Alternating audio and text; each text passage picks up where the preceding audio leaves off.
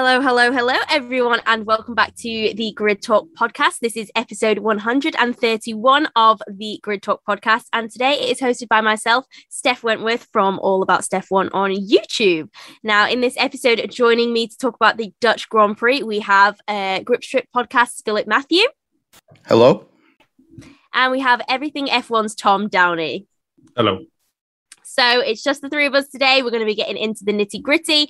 But before we get into it, we would like to give a shout out to D Nidji from the USA, who gave us a fantastic five star review. So if you guys want to get a shout out on the next podcast, make sure you leave us a five star review on iTunes and let us know what you've been thinking of the podcast. But we're going to get straight into it today.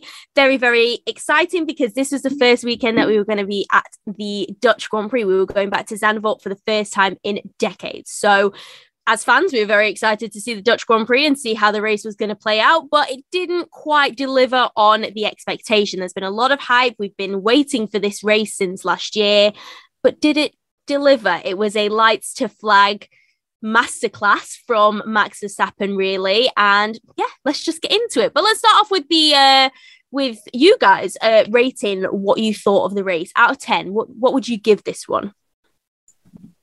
Um, I'd probably give it a six. It was it, it, it's it's one of those events or things where it's just like giving you like a four or something feels harsh because there was there were you know a few bits of action here and there, but it was never going to be like a ten out of ten banger wheel to wheel every single corner. So I, I, I think sort of like six out of ten, sort of like just sort of existing without any significant impact, good or bad, is probably fair. Phil, I figure I'll go in and around that. I'll say five. Um, if you're a Max Verstappen fan, of course, it was like a hundred. Um, other than that, I mean, for certain people this weekend, I think it it probably wasn't as good for Mercedes for McLaren. It was a nightmare weekend, which we'll get into. But uh, I would say it's a five. A beautiful circuit. It's a legendary circuit. Um, it's probably more suited to smaller cars because even touring cars have problems driving there too. So, uh, but great circuit. They brought it back for Max, and uh, he delivered. So credit to him. Credit to all the fans that showed up, and uh, you know that they're probably going to be around for a while. The Dutch Grand Prix will be back. They may add a add a second one, hopefully for him and his sake. It'll go to Assen too, which would be good. Which would probably be a better circuit for these cars. But uh, at least for today, I'll say five for the race. Yeah, I tend to agree. I think it was quite average. There were some great bits, um, but overall, I think it just kind of underperformed with what the fans were expecting with the amount of hype that was around the circuit. What did you guys think of the banking in particular? Because this is the first circuit that we've gone to kind of in modern day recent Formula One where there's been proper banking. And I thought the cars looked really cool, really awesome. We did see Seb take a little bit of a spin up. upward. I think it was turn three. So, Tom, what was your opinion? How did you find? Did you enjoy the banking? I, I did enjoy it, yeah, and it, it was nice to see the car sort of going, you sort of like turning laterally through the corners as well, um, because so many modern F1 tracks now. I know obviously Zandvoort isn't a modern track, but it has recently been redeveloped pretty significantly. So it was nice to see them keep the char- characteristics of the old Zandvoort, so and especially increasing the the the um uh, the, the, the sort of angle of the banking, especially around things like turn 13 as well. I mean, we saw some drivers pretty much send it around the outside through a few corners, which had it been flat, maybe they wouldn't have done, and it certainly made for good viewing. Yeah, indeed. Phil, any anything to add? Yeah, I, I mean, I like the you know how Tarzan was, you know, they reprofiled Tarzan kind of like the old days, and it and it helped uh, Checo especially through with his uh, path from back to into the points. Uh, the Dyke turn, which is the final turn, was pretty cool too. I mean, it's a good, it's an ode to a two-time Indianapolis 500 champion, and it has more banking than Indianapolis, but it definitely helped uh, getting runs off the final corner down that straight. Um, I think the banking is a positive for the track, because otherwise, the real section is that the, the S section coming out of what is that bank turn three, which is where Max, I think, basically won the race because he has he ran through that corner better than anybody the whole entire weekend. So um, it definitely added a, a bit of flair, and hopefully that might be a move for other circuits to do um, as we move forward that are coming into F1 and are in F1 and can have the means to do that. Yeah, interesting. So yeah, positive, uh, positive feedback from the banking. I think we all enjoyed the circuit in general, just not so much the racing. But let's get into it and start talking about the drivers and how well they were performing this weekend. So we had ended up with just the three retirements, we ended up with Nikita Mazepin, who retired first. Yuki Tsunoda retired after that. And then George Russell retired right towards the end of the race. But I'm assuming he completed more than 90% lap distance. So he should be qual- uh, classified. Uh, we will correct that if it is incorrect. But yes. So let's start off with Mazepin. Um, it's been a bit of a, an interesting weekend for him, actually. There's lots to pick up on. We saw that he had an incident with Mick Schumacher in qualifying and he had an incident with Mick Schumacher in the earlier stages of the race where he was kind of pushing him up against the pit wall, like we've seen him do in F2. Tom, what do you make of Mazepin? Is he getting too aggressive now? This isn't the first time we've seen Mazepin push someone up against the pit wall and get his elbows out. Now, I'm not saying for a second that he should just drive around and let everybody drive past him because he's a racing driver and he is instinctively going to get aggressive. I get that. But there's a difference between defending your line and aggressively squeezing someone off the track. We saw it with Mick in Baku, where he nearly put him in the wall doing the best part of 200 miles an hour. He's done it again this weekend. He did it in F2. I'm not going to go to his history of doing it because there's not enough hours in the day. but um,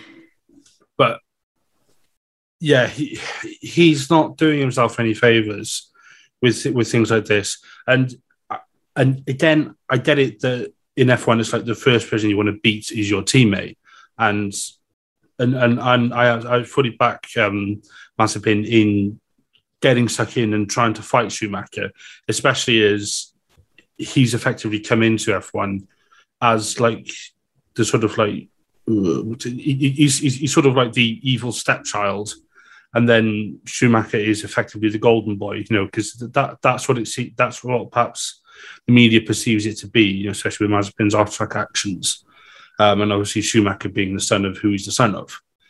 But yeah, Mazepin with with the, with the thing in qualifying, how he didn't get a penalty for that, I will never know. I know you covered it off yesterday, but the fact he didn't get a penalty for it is quite frankly ridiculous. Um, although having said that, his engineer should have helped him in that. Should, should have said, you know, Vettel's on a hot lap, be careful. But yeah, and then you know retiring with what was reportedly a, a hydraulic issue. Cool, whatever.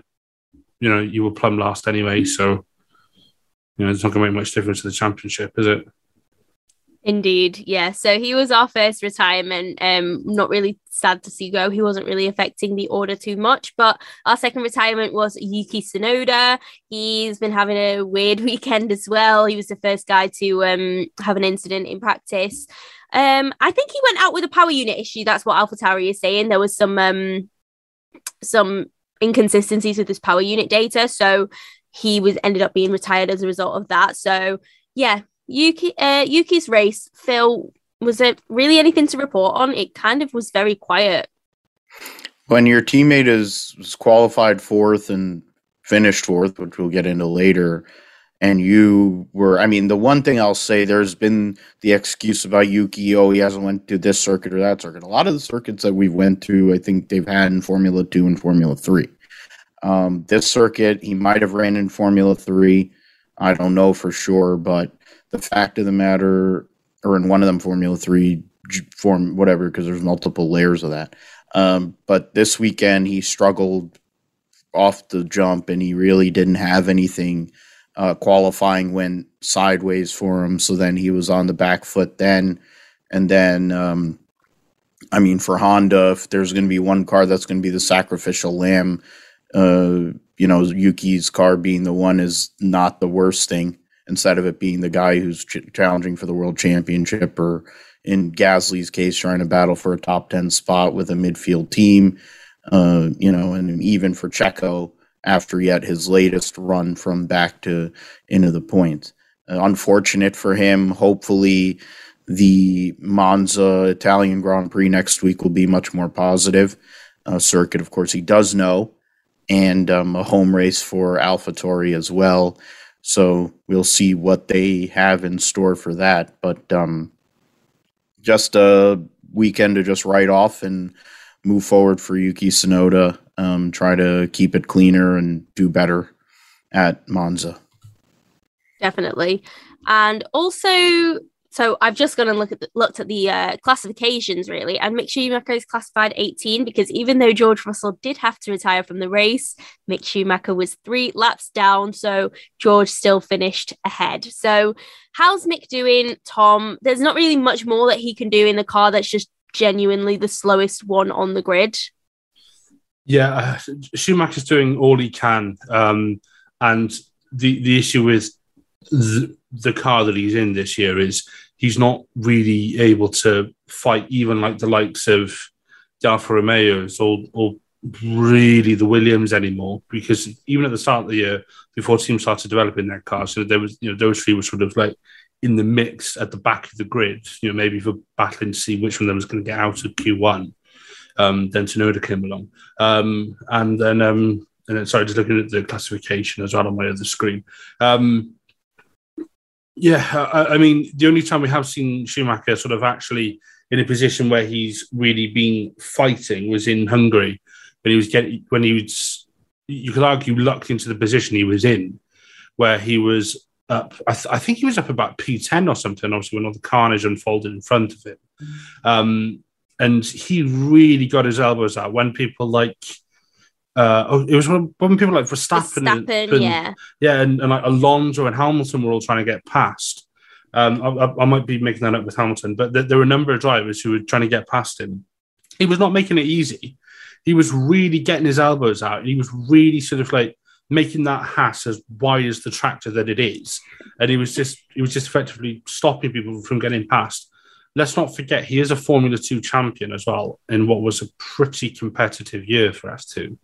Granted, yes, he only came what fifth or sixth or something the year before, but there was a point through his second year in Formula Two where something just shifted and he he really got a lot more consistent and his driving matured and he's he's he's doing himself no harm in what he's doing. He's just going about doing his business. Um, sounds wrong. He's, he's going about sort of like you know driving as best as he can in this in the situation he's in, mm-hmm. and he's just adding to that CV, and it's just only a matter of time before he gets picked up by a team higher up the grid.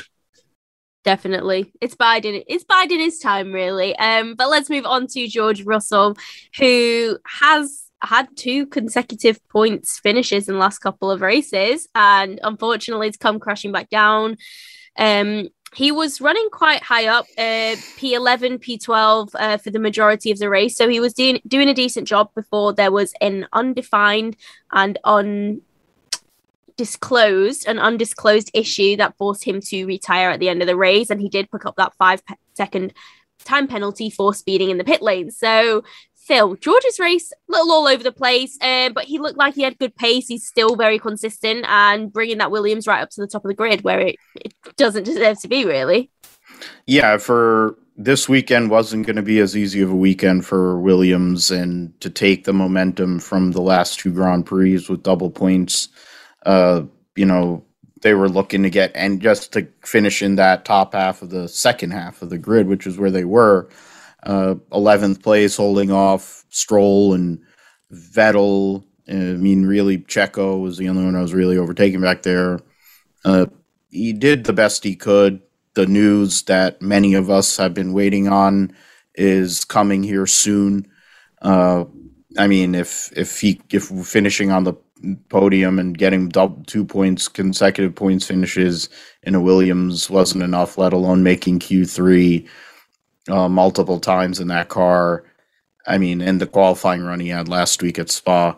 Uh, I don't know what happened. Maybe they're saving the the power unit. Was the same sort of thing that happened with Yuki. We are getting to a point in the season where we're basically getting towards that third uh, part of each, you know, for each uh, car. You know, third piece of all of you know the power unit, and kind of makes me wish they had four instead of three, so it'd be a little bit more manageable, be a little more reasonable. You could kind of interchange stuff, but you know they talk about cost saving in Formula One, whatever the hell that is, when Mercedes and Ferrari spend five hundred million dollars. But um, in George's case, he'll be going that way anyway, so he'll be able to be running up in the front end uh, here soon enough. Um, unfortunate he had to retire while he was running up there, um, contending for the possibility of a point. In the end, it probably wasn't going to come off. But for where they were uh, pace wise, and even after qualifying when they both went off, um, that was probably as best as it was going to be this weekend. Mm-hmm, indeed. And his teammate Nicholas Latifi finished in 16th. He was two laps down. I mean, I'm going to start stop saying how many laps down everyone was because only the top three finishers were actually finished on the lead lap. So everyone basically was at, le- at least one lap down. So Nicholas Latifi finished in P16. Relatively uneventful race, I'd say, for him. Tom? Yeah, Latifi couldn't really sort of do much. He was starting from the pit lane on a circuit that is pretty difficult to overtake on.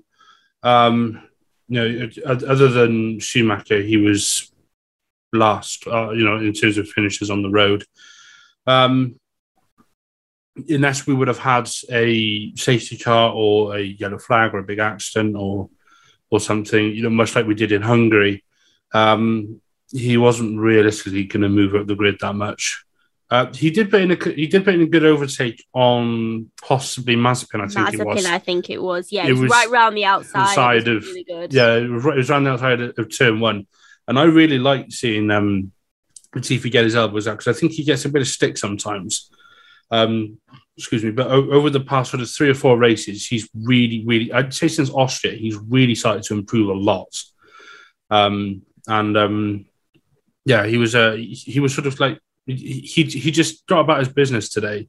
Um, and you know, again, just touching briefly on yesterday, he was on the cusp of making it out of Q two. Um, I think if he could have, if he could have hooked that lap up, I think he would have certainly been close, but he didn't. Um, you know, yeah, we'll never know. No, exactly. Unfortunately, he made a slight error which put him in the wall, and then Williams elected to change his. Um, obviously, he had to have a gearbox replacement, which was a five place grid penalty.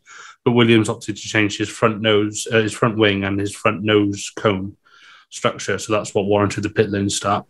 So he just um he just did what he could. Um, kept it, you know kept his proverbial nose clean, um, as did everyone in the race actually, and you know, pretty much.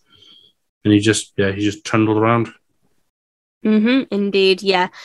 I'm looking forward to seeing what, what more Nicholas Latifi can do because I do completely agree with you that he gets a lot of stick and I don't think it's necessarily deserved. I think he's going up against George Russell, who everyone's pinning to be this future world champion, and Nicholas Latifi might not be that, but we could recognize him for the fact that if he has the machinery under him, I think he'd be a very solid midfield driver.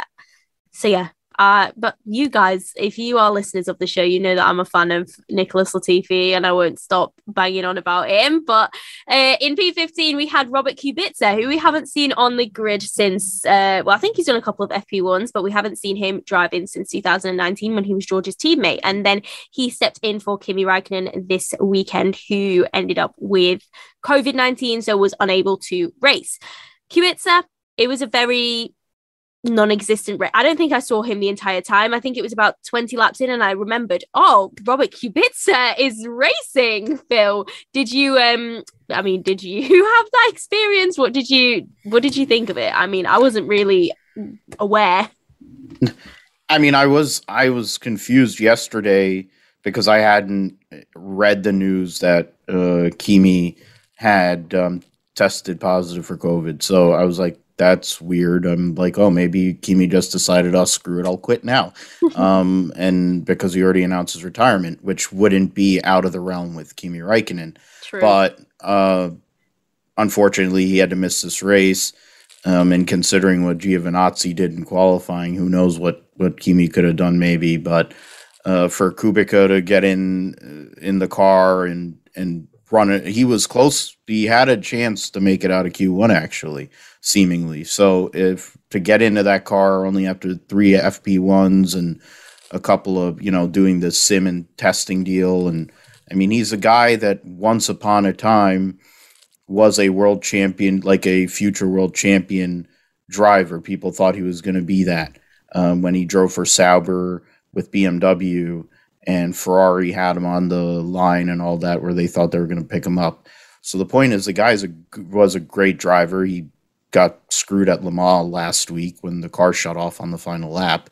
So I mean, he, his luck is, is follows him no matter where he goes. Um, it's a sad thing, but uh, nondescript race, yes. Um, but when you consider where his teammate was, who's been in the car all year, and where he started relative to where he finished, um, he did what he had to do, kept it clean, kept in one piece to hand it back, likely to Kimi next week if he gets through all the testing protocols and stuff. But it's nice to see uh, Robert Kubica, you know, drive uh, in F1, even if it isn't at the same level as he was, you know, back in 2008 and that area, the early two, 2010s or whatever.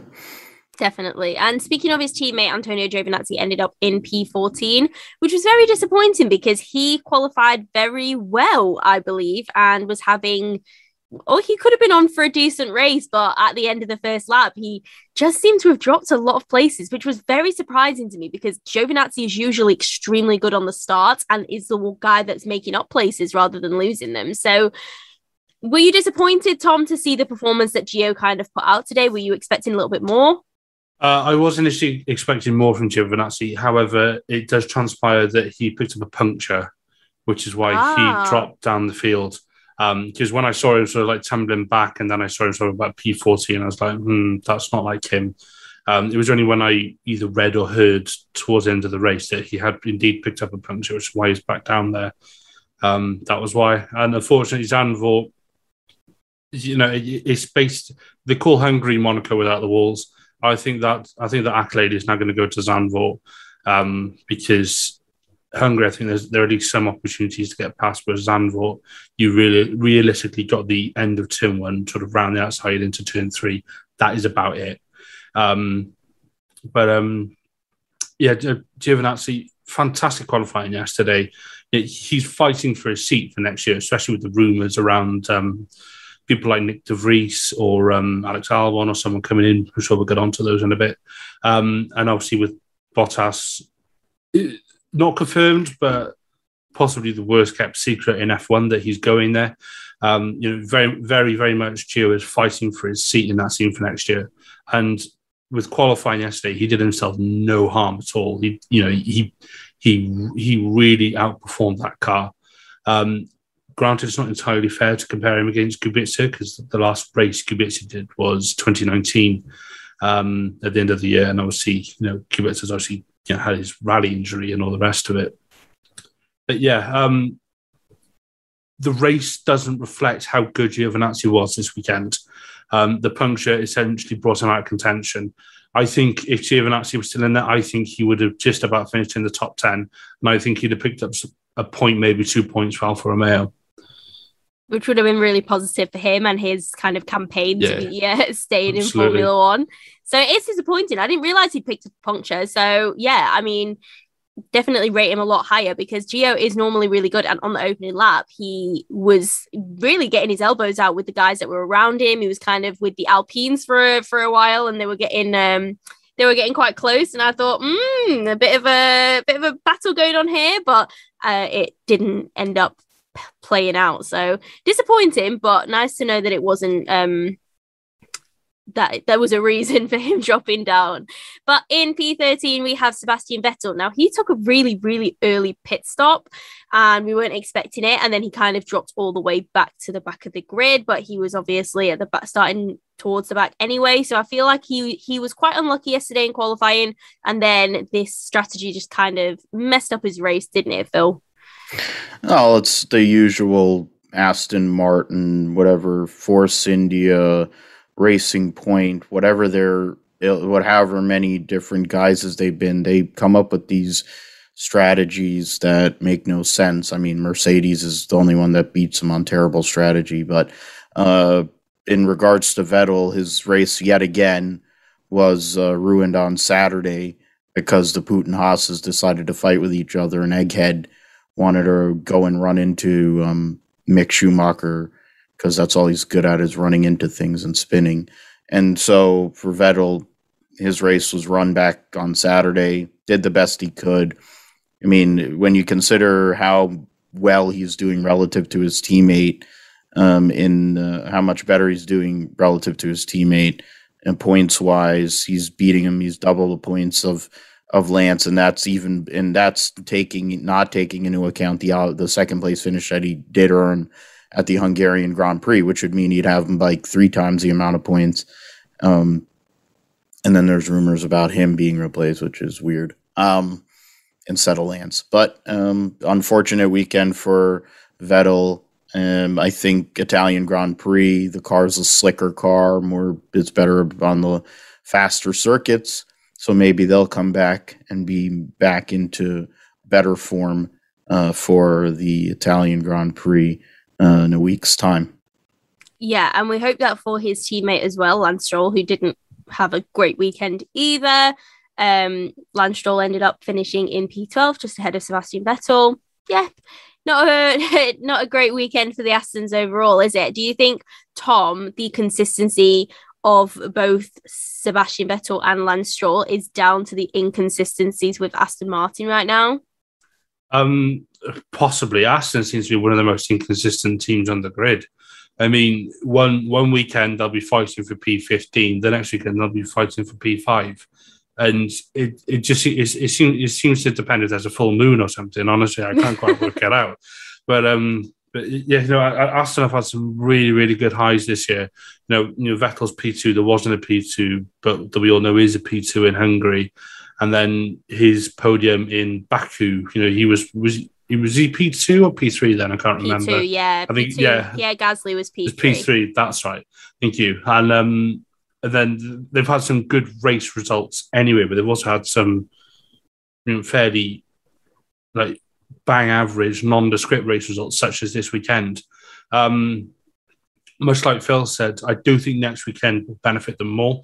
Um, I think Mercedes are expecting to have a better weekend next weekend because that whole super low, uh, that super low downforce setup that we so come to expect at Monza um, and it's going to benefit the low rake cars such as the Mercedes and the Aston. Uh, I, th- I, think next weekend they will see an improvement, but it, it's, it's up to Aston to keep it consistent. Yeah. And another one with inconsistencies is McLaren. So the two McLaren drivers, we had Daniel Ricciardo in P11 and Lando Norris in P10. Now they've been really consistent for the first half of the season, and it's only in the last um, well, really this weekend, but we kind of saw Lando Norris kind of falling off the pace. And everyone's like, oh, Lando's second half of the season is going to be terrible when it's only it's only been one yeah. weekend. Um, but yeah, the the McLarens who are currently in the fight for P3 in the championship with Ferrari didn't really have a great weekend. Um, a few mishaps with the strategy. Phil, what did you just make of McLaren overall? Because Lando managed to pip Daniel just at the um towards the, the, end, of the race. Yeah. Yeah, it was. It just I go and say the circuit and everything didn't work for them. I mean, you look at Lando didn't get a chance to make a, a Q2 run because of the incidents that took place or whatever, or Q1 whatever it was, and he he yeah he yeah Q2 and so he got stuck in 13th, and at that point you're you're you're basically in a bad spot.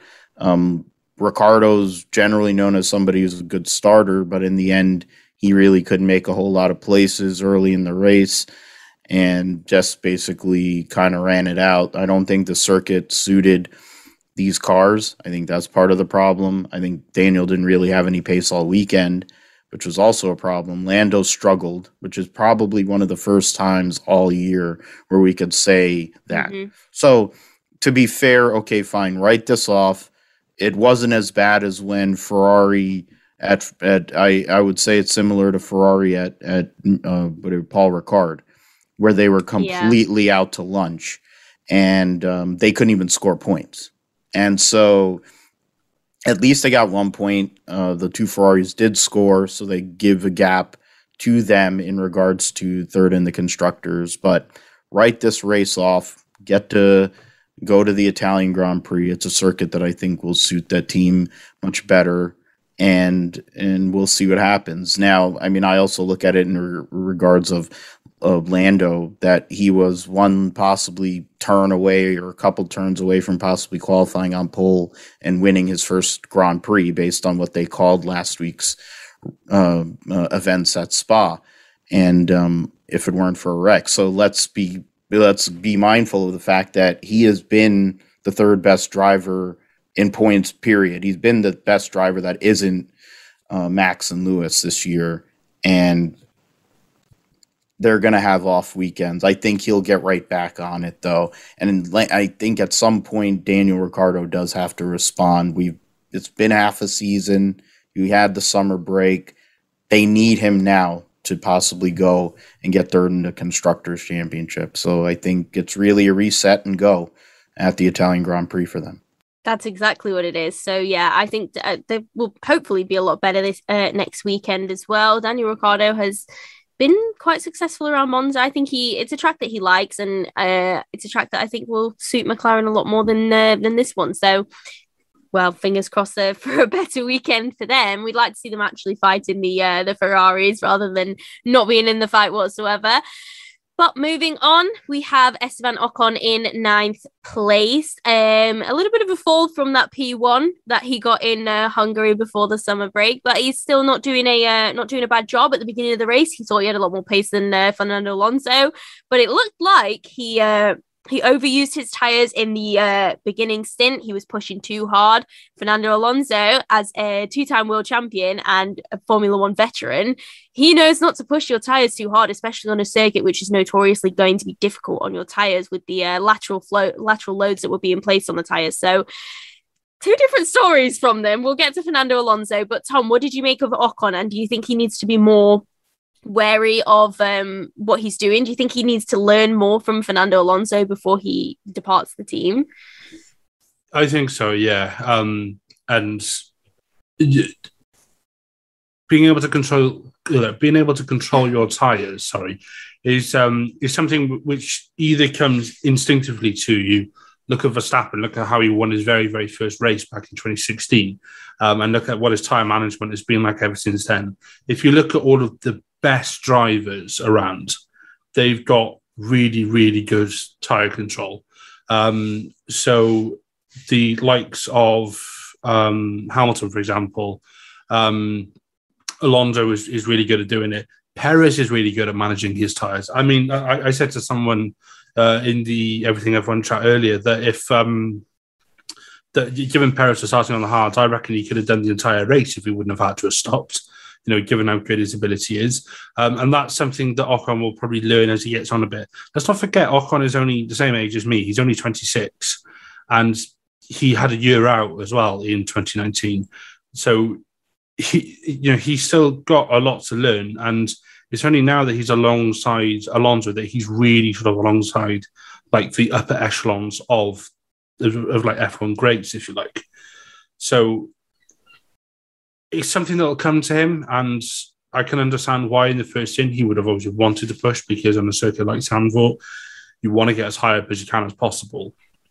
But it, it's something which hopefully Alonso will sort of like pass on to him. Um, especially if you look at the dynamic those two have got. I mean, we all thought we were going to get the Max and Daniel bromance this year, but we ended up with the with, with the Ocon and Alonso bromance, I think.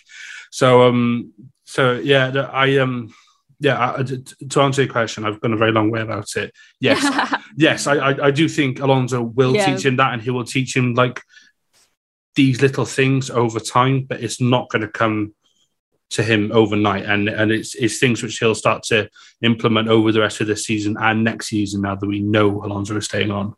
Yeah, so Ocon's basically got a season and a half to uh, learn the ways of a two-time world champion. champion. What better what better way to learn? Am I right? Absolutely, yeah.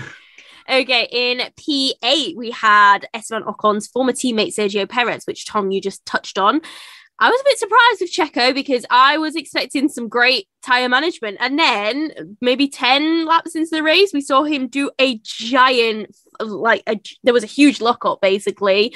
Um, and a giant flat spot on the tires, and then Red Bull had to bring him in because of vibrations. So, Phil, were you disappointed with Checo? I mean, he was providing the only action in the race. We saw a lot of overtakes. He's great at coming through the field. I thought he did a decent job from where he um from where he had to start, but I do think he could have been higher as well. Yeah, if he had gotten qualifying right, then I think it could have been a Red Bull one too, honestly. Uh, the pace that he had, he was the only person, as you said, Steph, that passed anybody really. Um, that wasn't about lapping. And other than the RG Bargy that went on lap one and they used up Antonio Giovinazzi. But the fact of the matter is for Checo, this qualifying issue that he's having has to be fixed immediately because it's going to affect this championship. It's not for him as much for third in the championship, even though he is in play for that. Uh, but in regards to the constructors and supporting Max, uh, it's something that has to change um, immediately because we know how great Checo is with his overtaking, getting through the field. Tom mentioned it. You both mentioned it with the tire management. But it's like, I know he's good, and we know he's. He's been at this for a decade or whatever. But his qualifying has never been a strong suit, and it's a big issue. I mean, next week it won't be theoretically as bad because, in theory, you can overtake unless you're in a Mercedes. Uh, but in it's that I mean, I'm I I enjoyed watching him overtake people. Um, it's sad that he had to do that because he was stuck in the back, and then he also had a massive lockup. Uh, but you know, I, I think one of these days Checo's going to put this qualifying together, and then it's going to be a real problem for the Mercedes duo, or well, Mercedes one and a half because of um, because Valtteri is already halfway out the door and he checked out already today. So um, it's going to be interesting as we go on through the rest of this these next ten races for sure, or however mm. many races that are left. yeah, you're right, and uh, well, we don't know how many races are left, do we? I mean, half of them could get cancelled. We'll see, we'll see. But um, yeah, you're right. Once Checo turns on qualifying, um, I think Red Bull will be a really difficult team to stop. But moving on to Carlos Sainz in number seven. Oh, Tom looked like you wanted to say something. Did you want to interject? No, no, no, no. Sorry, I was, I was just scratching my nose. Oh, I just, I just, I just thought you wanted to inject. And never mind. Um, no. Let's talk about Carlos Sainz. Um, so in the end, uh, Fernando Alonso managed to pick Carlos Sainz uh, to P6, but the Ferraris were quite close together for the entirety of the race. So Carlos Sainz ended up in P7. I thought he did a decent race. I mean, I think the way that him and Charles are both performing, they're quite equally matched in the Ferrari. And I think it, if it had been the other way around and Sainz was uh, had qualified ahead and uh, Leclerc was behind, I think it would have stayed that way as well. Tom, what did you make of Carlos's race? Anything really to report? Uh, not an awful lot to report with Ferrari. I mean, they both qualified really well and held their positions. Um, I, I, I think I think they swapped a couple of times when one was pitting or the other was pitting, mm. but they were never really going to get certainly not past like Bottas. You know, Bottas was having a race by himself.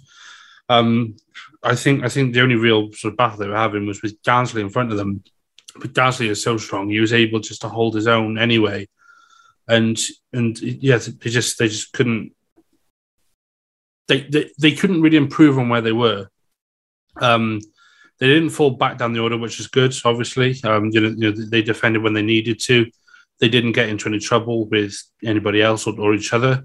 Um, it was a bit of a proverbial Sunday afternoon drive for them, really.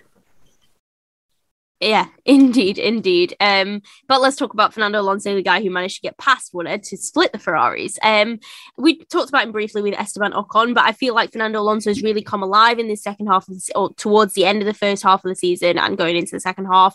I think he's driving fantastically. Um, he was wise, very wise at the beginning of the race, and I think that um, a lot of the young guys can learn from from Fernando Alonso, and he was very, very clear. He was like, I can go faster, but I am managing yeah. my tires. And I yeah. thought that was so smart of him. And he ended up with a P6. So he ended up uh, three places ahead of his teammates. So, I mean, I honestly can't fault the guy. I think he drove really, really well.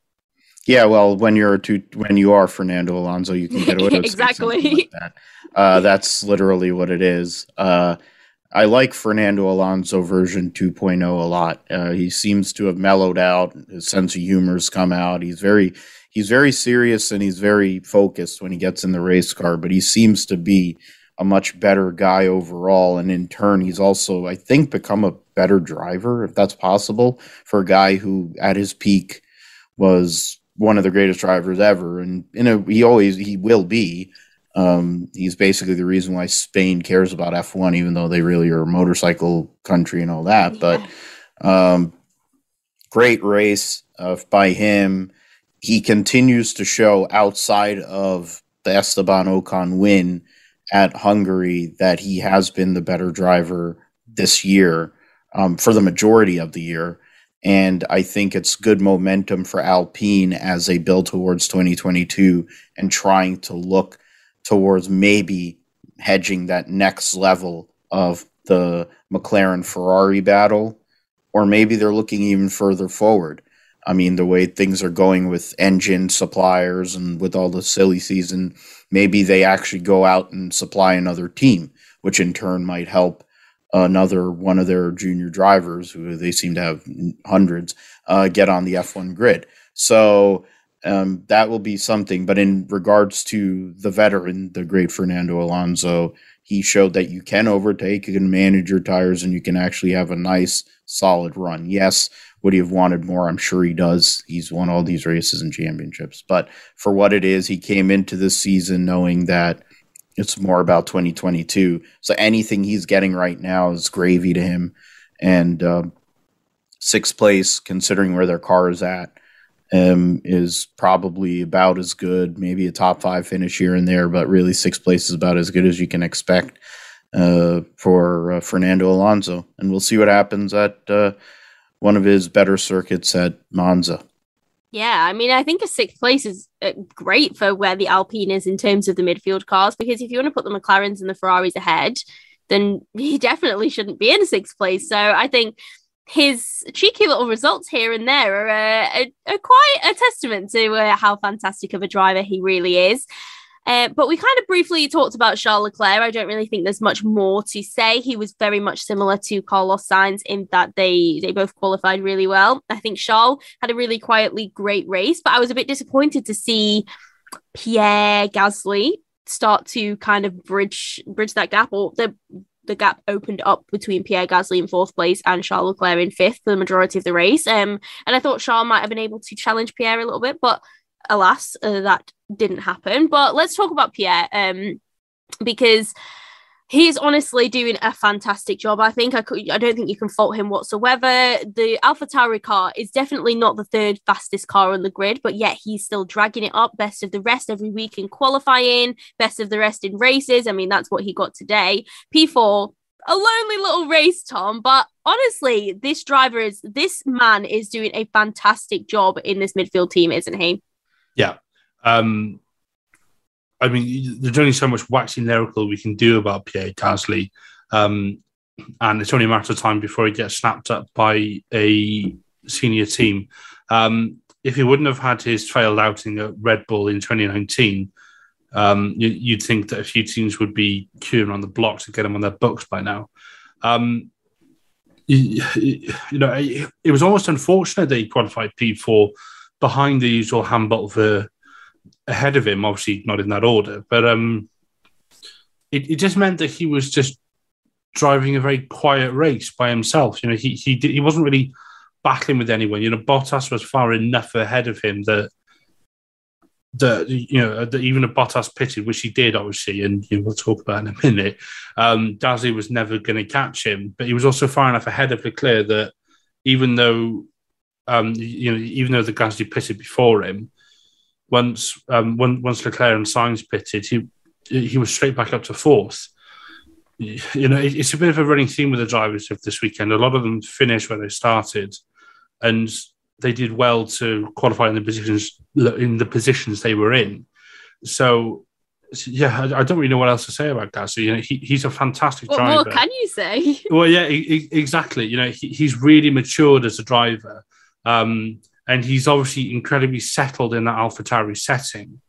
So my only concern, obviously, when we saw when he went to Red Bull, now we all know how much of a pressure cooker Red Bull environment is, and you know, especially with that almost now slightly infamous second Red Bull seat. Um, I'd be a bit concerned about him going back to Red Bull. Now, I know he's made some remarks about next year. Obviously, they're sorted with Perez, but who knows for the year after. Um, yeah, I don't know how much longer he can, for himself, that he can stay at the likes of AlphaTauri. Obviously, we've got Hamilton on a two-year deal.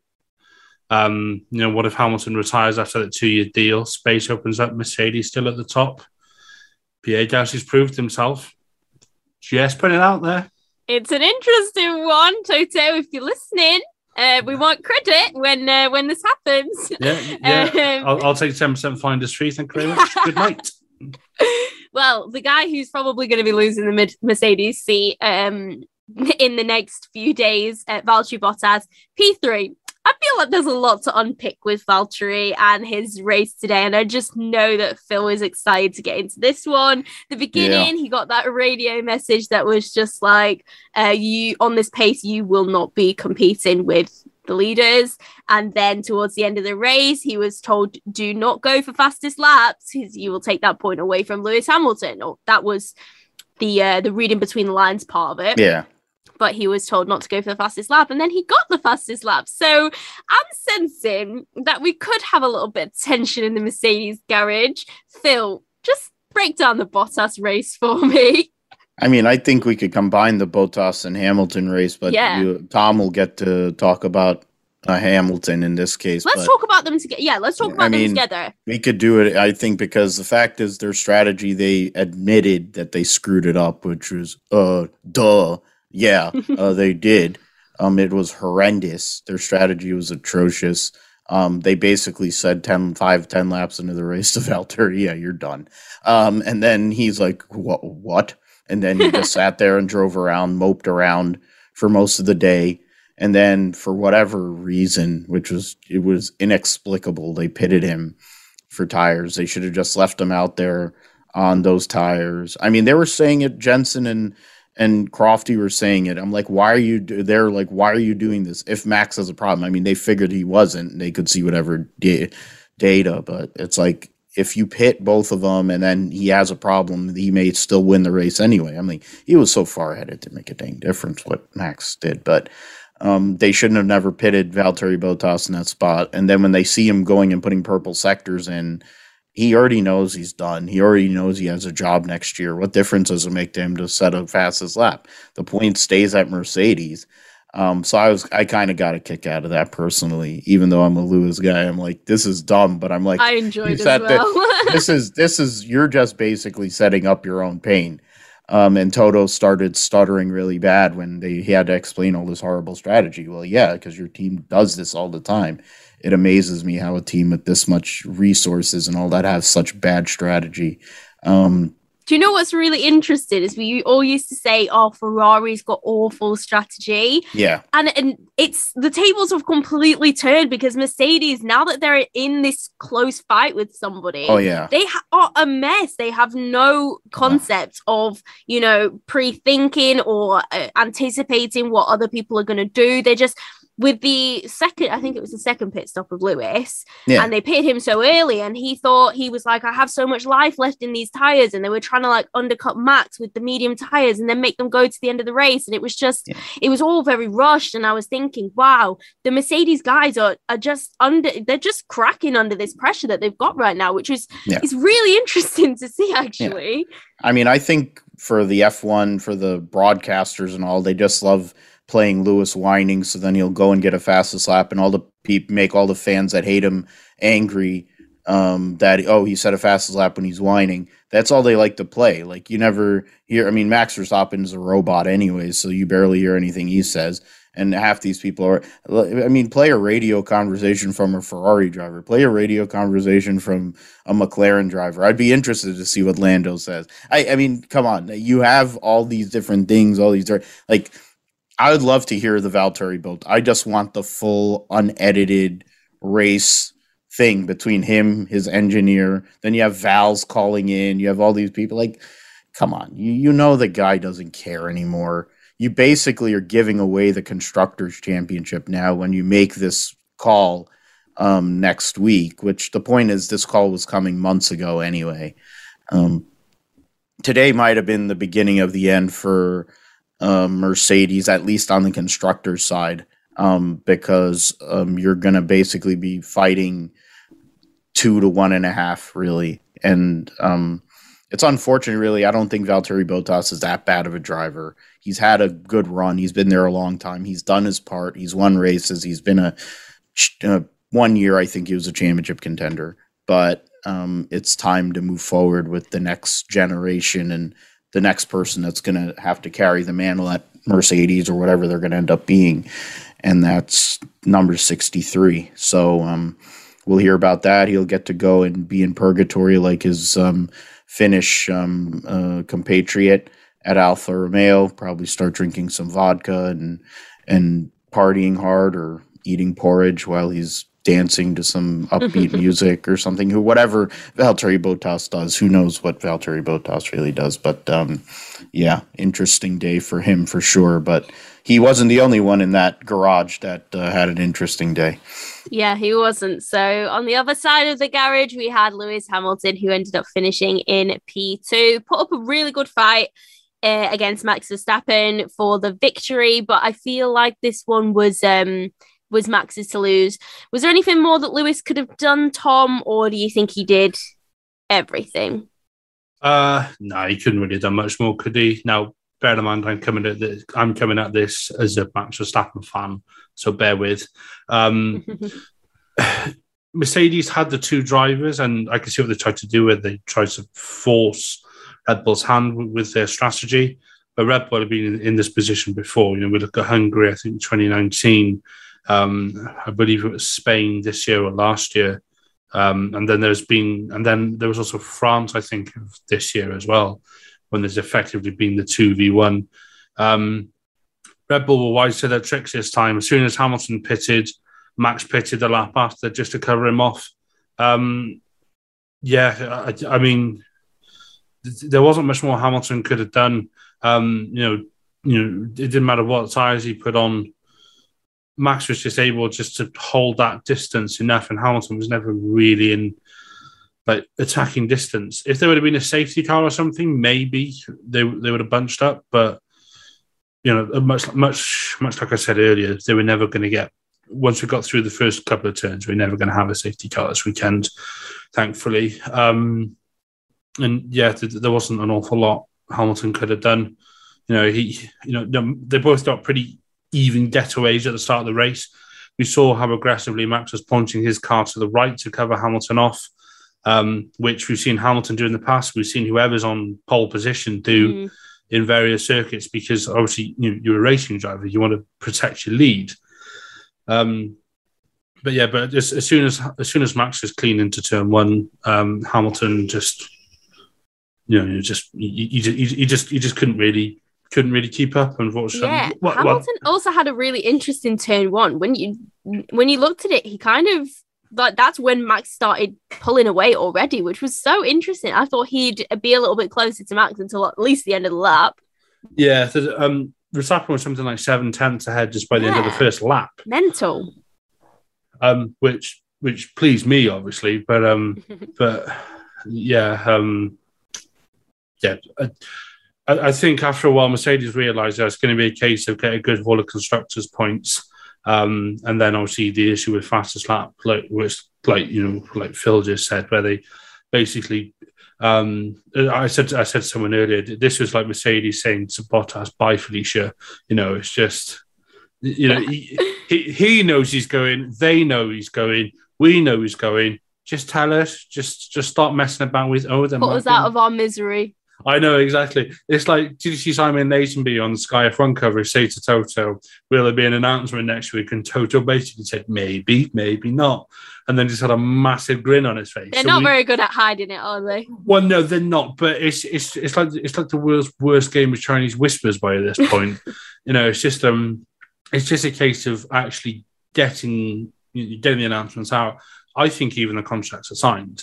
Um, because did you see the beam on Toto's face after George it P2 in, in um, Belgium last week? And then also Russell's body language, not only the whole weekend, but also the Thursday before we'd had any events in Belgium last week. That was the body language of someone who knows what they've got coming. Um, and the way Bottas answered questions, he was he was it was very much a way of like deflecting a question which you don't want to answer because you know the answer you're going to give is going to bring a load of questions which you're not going to want to face. Mm. So we all know what's coming. Um, I imagine the factory will find out a couple of hours beforehand, and then we'll have a we'll have a press release. I think I think probably Thursday. I think I'd we'll say ha- Thursday. Yeah, I, I think Thursday we'll or Friday. yeah, I I think we'll have it Thursday, maybe Friday ahead, but I think it's going to come ahead of the practice sessions. Yeah, good bet. I think the whole Kimi Raikkonen thing has set everything. Kimi retiring from the sport has now set everything in uh, in motion. motion. So yeah, absolutely. And domino effect. Yeah, and then I, I, wasn't expecting the Kimi announcement to come as soon as it did. Yeah. Um, but I, I think that's why it just accelerated everything. So well, I guess we'll wait and see. So come back know, to yeah. the next podcast to see what's uh what's, what's been going happening. on, what's happening, our reactions to uh to all the news because I feel like everyone in the paddock knows. Even Crofty, Crofty was talking about it all throughout the race. That in the next few days there's going to be a series of announcements. So you guys better all stay tuned. Uh, but we have one more driver to talk about, and it is our race winner, Max Verstappen. A lights the flag victory in front of a home crowd. So he won last week in front of a home crowd, but there wasn't really a race. So yay for him last week. And then he had his other home race really this weekend, the Dutch Grand Prix. And he is the first Dutch driver, I think, to win a Grand Prix. So he is a big deal in the Netherlands. And it was a big positive vibe for the whole uh, for all of the fans at Zandvoort. It actually looked really kind of awesome to be there. I mean, they were just all on a massive high the whole weekend. Um, but yeah, I think Verstappen drove fantastically today. He's back in the lead of the uh, drivers' championship, which is probably well deserved because he he was driving exceptionally well today. But yeah, Phil, anything really to talk about Verstappen? I don't think we there's anything more to say. He did everything possible today. Yeah, he did everything he needed to do qualifying, you know, he just got Lewis there by 38 hundredths or 38 thousandths of a second uh, on Saturday. And that really was the whole um, deal there. But then his first lap, um, Tom mentioned it. I mean, you guys mentioned it. I think he had 1.7 seconds on the first lap. And the, which is uh, unheard of. Um, that's Senna, Schumacher, even Lewis, and his best level. So that's where he is really, and he's been the best driver all year. Uh, best car, all these things are in Red Bull's favor. But you know, just uh, I think, and fundamentally, the way he took those the turn three, everybody needs to look at how he handled turn three because he was two tenths faster than anybody in that corner per lap for the whole entire weekend. And literally, that's where he won the pole on Saturday. That's where he made his gap. He, because once you get out of that corner, you're just launching through the S's. And the back end of the circuit, yeah, sure, you can get through Luyendyk. You can, uh, in, in that's where he made the pass on Bottas, which ended up being the race winning pass per se. Um, he looked like he had like 15 miles an hour advantage on on Bottas. So um, credit to him in the Max Verstappen Grand Prix. It looked like a college football uh, here in America atmosphere, or like a football for you guys with with all the colors. Literally, yeah. it was an orange crush. Um, so credit to them. Very, it was a classy. Um, they were classy. I mean, they had the Dutch announcer, the racers. They kind of Giedo van der Garde and Robert Doornbos both handled things well, um, kept them in line a little bit. And, uh, you know, I think also it was uh, uh, just cool to see. And I'm thinking because of this, and if F1 knows what's good for them, they'd be looking at Assen too and saying, hey, let's go and have two races there, um, just have another European round. It may be a better, and I know it would be a better circuit for Formula One. It's wider, longer. Um, they have the facilities to do it. Um, they just have to make certain changes safety wise. But if Moto if MotoGP is going to run at Spa, then they can run at, at uh, then Formula One can run at Assen. So um, credit to Max, retakes the world championship lead. It's going to be an interesting race next week for him. Um, when the Red Bulls are a very high downforce car relative to the lowest downforce track that we go to in Formula One.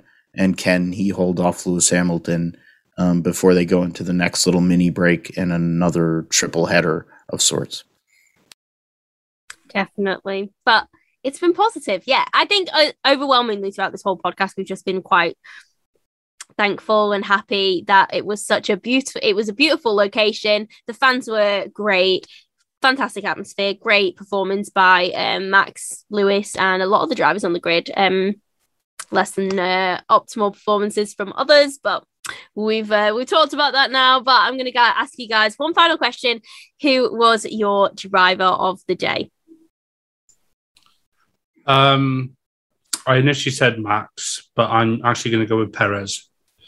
You know, he pretty much sized through the field, um, and he he ended at P8 from from a pit lane start, um, which on a track like Zandvoort, that's pretty good going.